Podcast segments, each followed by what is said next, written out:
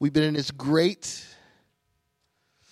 we've been in this awesome series called God's Rescue Plan.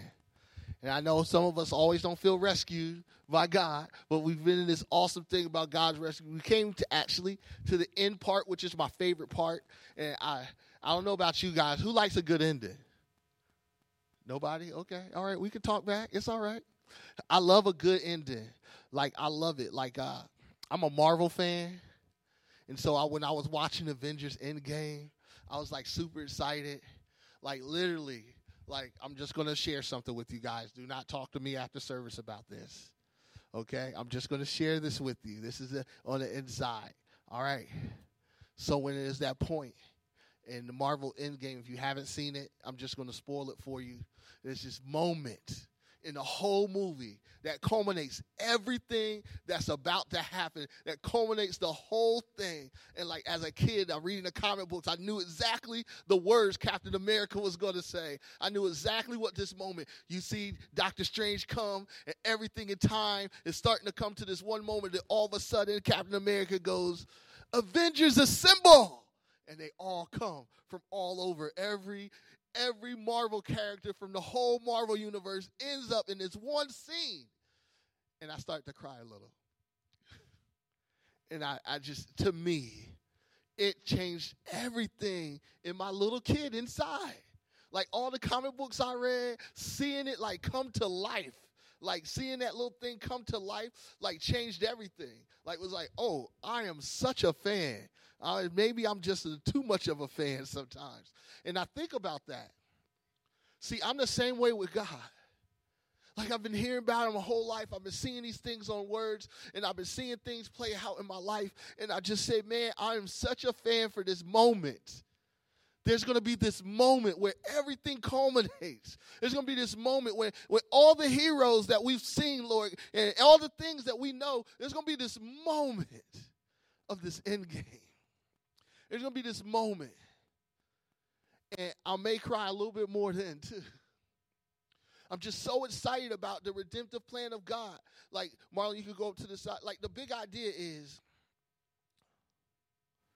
God is sovereign to have us cooperate because we trust His word. Man, like when you see like comic books and movies come on TV and they don't do it right, you get upset.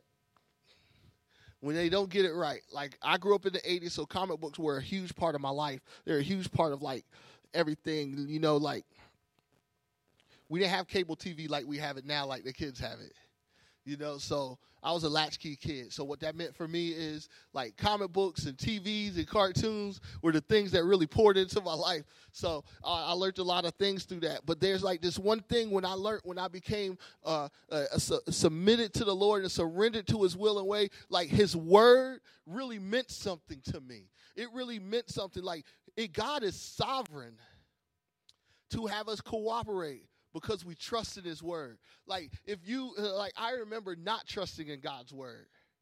And it felt like everything in the world was against me. But when I started to trust in his word, like this big idea that his word brings us together brings us in cooperation with him. Like if you like even today when Melanie was saying those beautiful words about the Lord is my shepherd, we get to call him Lord we get the opportunity to walk into relationship with him and say, My.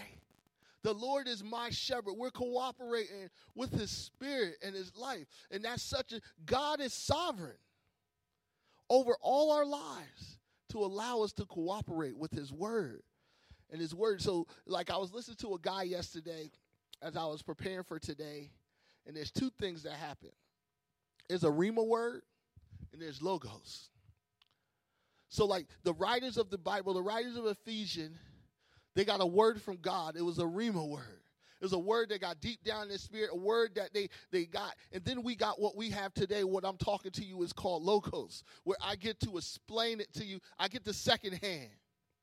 And so sometimes, like if nobody wrote it down, the second hand didn't come through as much power as it did when it became the Rhema word that came from God. There's a big difference. You know, when Paul heard, when Paul was experiencing God's word and writing it down, There's a difference when he was writing these letters. There's a difference of what he was saying to the people that he truly cared for. But when it got expressed to logos, we kind of just see it as black and white on a paper. And so there's a difference that happens. See, Marlon, let's go to the number one point. We trust, uh, yeah, is that it? Go on my notes. I got notes too. The Holy Spirit is the guarantee of our inheritance. Oh, before I go there, we're in uh, Ephesians 1 7 through 14. And let me read it. In him we have redemption through his blood, the forgiveness of our trespasses according to the riches of his grace, that he richly poured out on us with all wisdom and understanding. He made it known to us the mystery of his will according to his good pleasure that he purposed in Christ as a plan for the right time to bring everything together in Christ, both things in heaven and things on earth in him. In him, we have also received an inheritance because we were predestined according to the plan of the one who works out everything in agreement with the purposes of his will, so that we who had already put our hope in Christ might bring praise to his glory. In him, you were also sealed with the promised Holy Spirit when you heard the word of truth, the gospel of your salvation, and when you believe, the Holy Spirit is the down payment of our inheritance until the redemption of the possession to the praise of his glory. So we've been talking about God's great rescue plan through the redemption of Jesus, through his blood, through his dying, through his sacrifice. We have seen that we have an opportunity to be redeemed. Then we see the mystery of his will, like God has revealed to us through his purpose and his work that we are a part of the story of God. We are being redeemed because of Jesus, and he brings all things together, and he's uniting all of us around each other through heaven and earth. It's such a powerful thing that the mystery of God's will as he counsels with his son and the Holy Spirit, and we believe that He is saying, I'm going to unite two things who are very separate, very different, and make them one. So powerful to me. And then as we start to talk, He starts to talk about the work, the work of the Holy Spirit in this redemptive plan. Man, can men do plans on their own? Listen, uh, I used to have this saying that we plan like there's holy, there's no Holy Spirit, but when the Holy Spirit shows up, there's no plan. That's what like how I would how I would plan things in my life. Like plan like the but when all of a sudden I said, man, the Holy Spirit is at work in everything. And he's saying he's sovereign. In this point, we're saying that we can believe this. It says, I love this. He says, in him you've also were sealed with the promised. You hear that? Past tense. You hear that? That is it's already it is promised. Like you don't have to wait for the promise. It's already promised. Holy Spirit. And when you heard the word of truth, when you hear the gospel spoken to you, the promised Holy Spirit, the gospel of your salvation, and when you believed. Believed is just trusting in every word of God.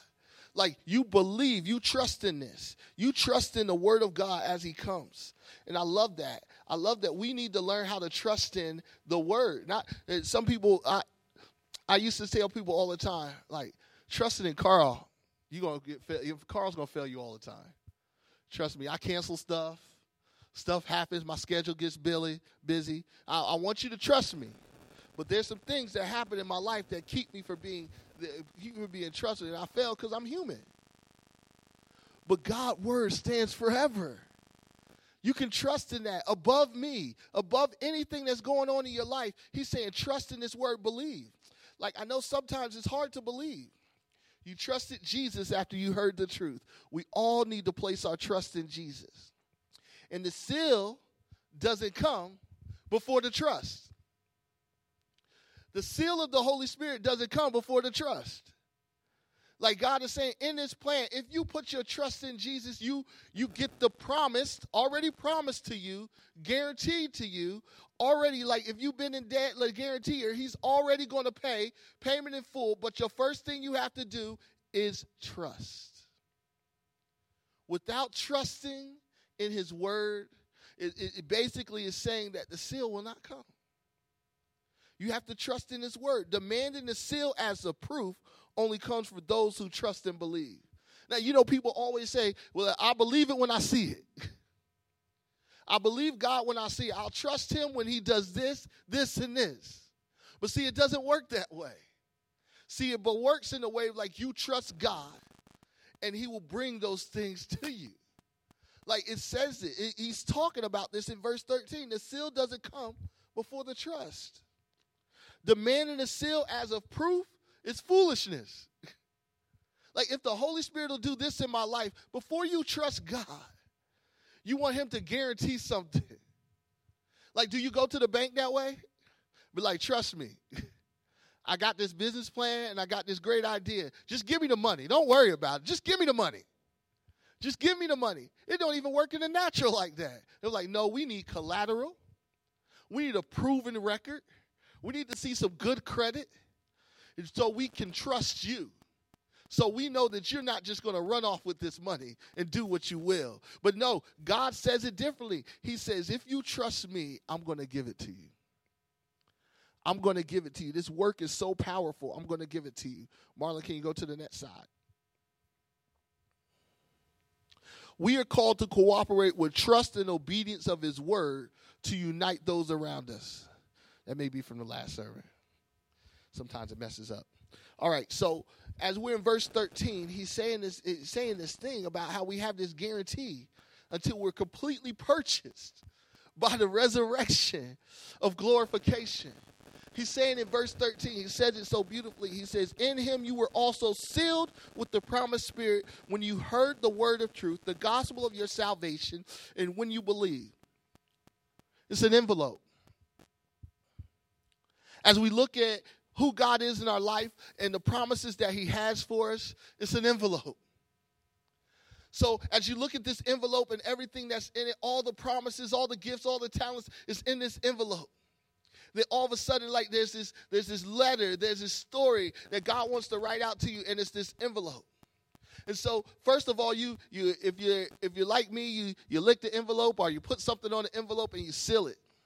And as you seal this envelope you say this is guaranteed to get to its destination until somebody opens it god is saying it's like an envelope but this seal even comes more there's like this wax seal that comes on the envelope and then he impresses his spirit into this seal. And everything on that seal lets you know that it's guaranteed as soon as he presses his spirit. So there's a day that's going to come when the envelope's going to open.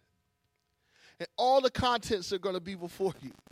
But right now, God has pressed his spirit on the seal of your life when you trust Him because you're completely purchased by Jesus. You're completely owned by him. He paid your ransom. He's atoned for everything that's happened in your life. And he said, "Guess what? I'm going to do a little bit more." Like I know like when when something like when we pay off a big bill in my house, we're just so excited. First thing we do is go out to eat. we just love to celebrate when we do big things. But God, when He did something so huge and so, so many breakthroughs in our lives, He takes this seal and impresses His Spirit upon us. He gives somebody that's going to work with us for the rest of our lives. He gives us somebody that's going to help us. And then he says this the Holy Spirit is the down payment of our inheritance. Like we inherit all these great things. In Ephesians 1, even before this, it says we inherit these things. Like we have been adopted in Him. We have all these things that are happening as we start to cooperate with God. We are called to cooperate with the trust and obedience of His Word. Like if you cannot cooperate with God, we have some big problems. We're going to have to talk about that. See, co means like there's there's a togetherness that we're going to operate together. It's not that we're going to do, I'm going to do my thing, you're going to do your thing, and we're going to work it out. Co means together. We're going to do this together. It's not you're going to do the work by yourself, then I'm going to check your work, and then we're going to celebrate. He says, No, we're going to do every step of the work together. Every step of the pain and the hurt that He's going to root out of you, He's going to do it together. Everything, every spiritual blessing that you want to happen is not going to just happen by what you're doing, it's going to happen with Him together. You're going to start cooperating with His Word. One of the things I love is in Philippians 1 8, it says, He who started a good work he he started something good in you, and you start to cooperate. He said he's going to bring it to completion until the day that Jesus Christ returns. He started something good. He's starting to cooperate with you. You just don't do a good work. Like who loves doing good projects together? Like every time me and Melanie, if we're in the kitchen together, we cook a meal together. She's super joyous. Now, when she's just cooking by herself, and I go, "Hey, can I help you?" and everything's almost done She'd be like, oh, now you want to come. And God is saying something like that. He's saying, I want to cooperate with you together. I want to do this work with you. And how many times, as we're walking with God, we say, Man, I could do this on my own. God, thank you for doing this, but I'll handle the rest. That's not how He wants it. He wants to be highly, intensely, intimately involved in every work, and that's why He gave us the Holy Spirit. And come on, Marlon, let's go to the next one. So, as we think about how we can cooperate, how can we how can we just take this this life and as we look at this redemptive plan, how we see this work of the Holy Spirit moving in our life, this work of like how He has changed us and redeemed us and transformed us, how can we cooperate with God now? How can we change our life and unite heaven and earth and those around us? How can we start to change things? How can we start to move differently? How do we start cooperating with His will? Not with our will not with our plans. How do we start cooperating? The Holy Spirit says, Hey, I'm here to guarantee this thing. It's real, it's happening. It's just like when I saw that scene in Avengers. This is happening. This is really about to happen. Like I'm telling you, when I, the beginning of the movie, I was so upset. I was like, what is going on? They already killed Thanos and nothing happened. Like the timeline just not didn't work out in my head. But when I saw that moment, when everything was culminating, everybody and, and Doctor Strange knew there was just this one time that everything would work. And he's going through this, all these things.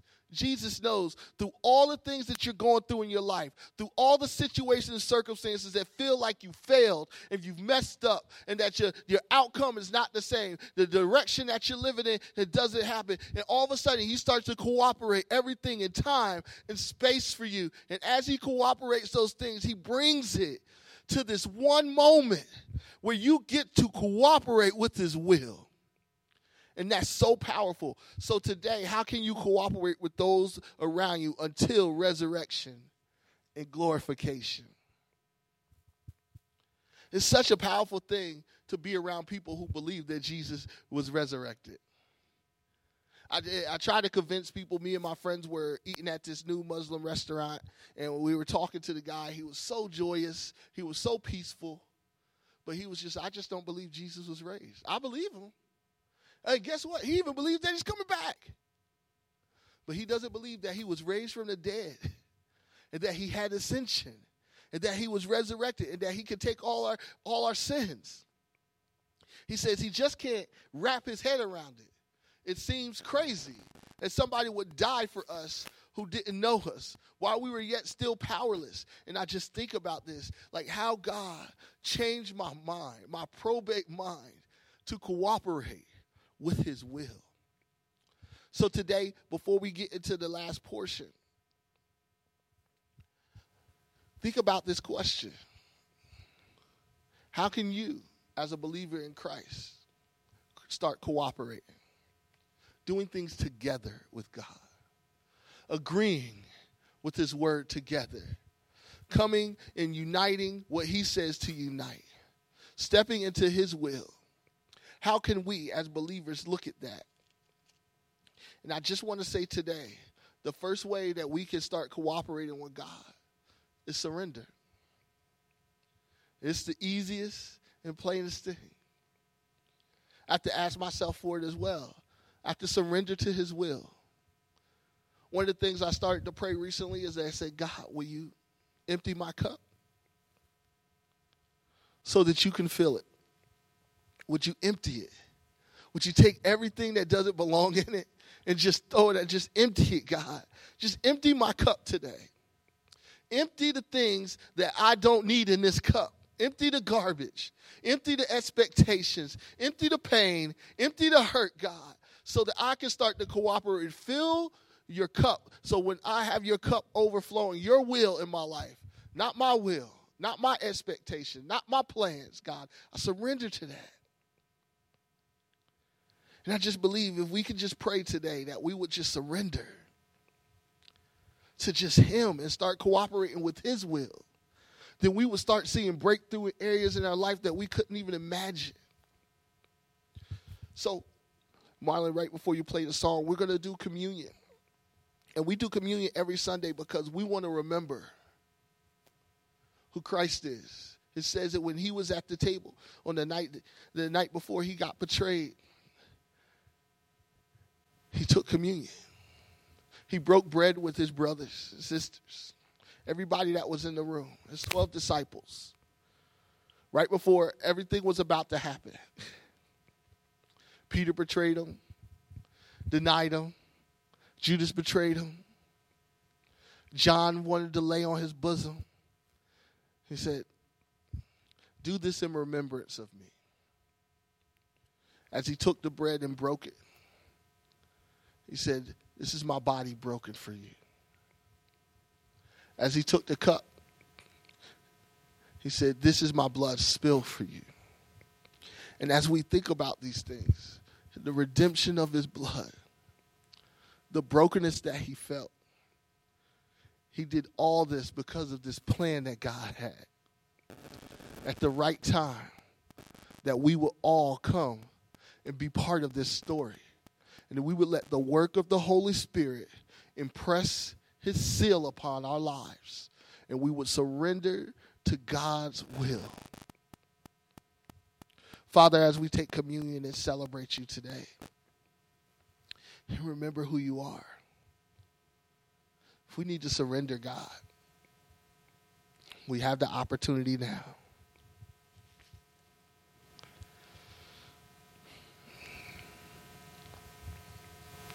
We need to surrender, God.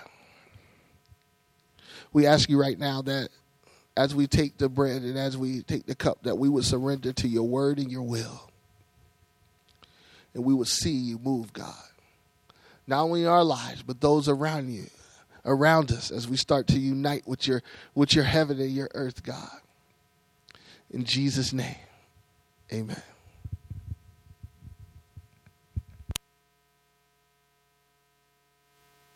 you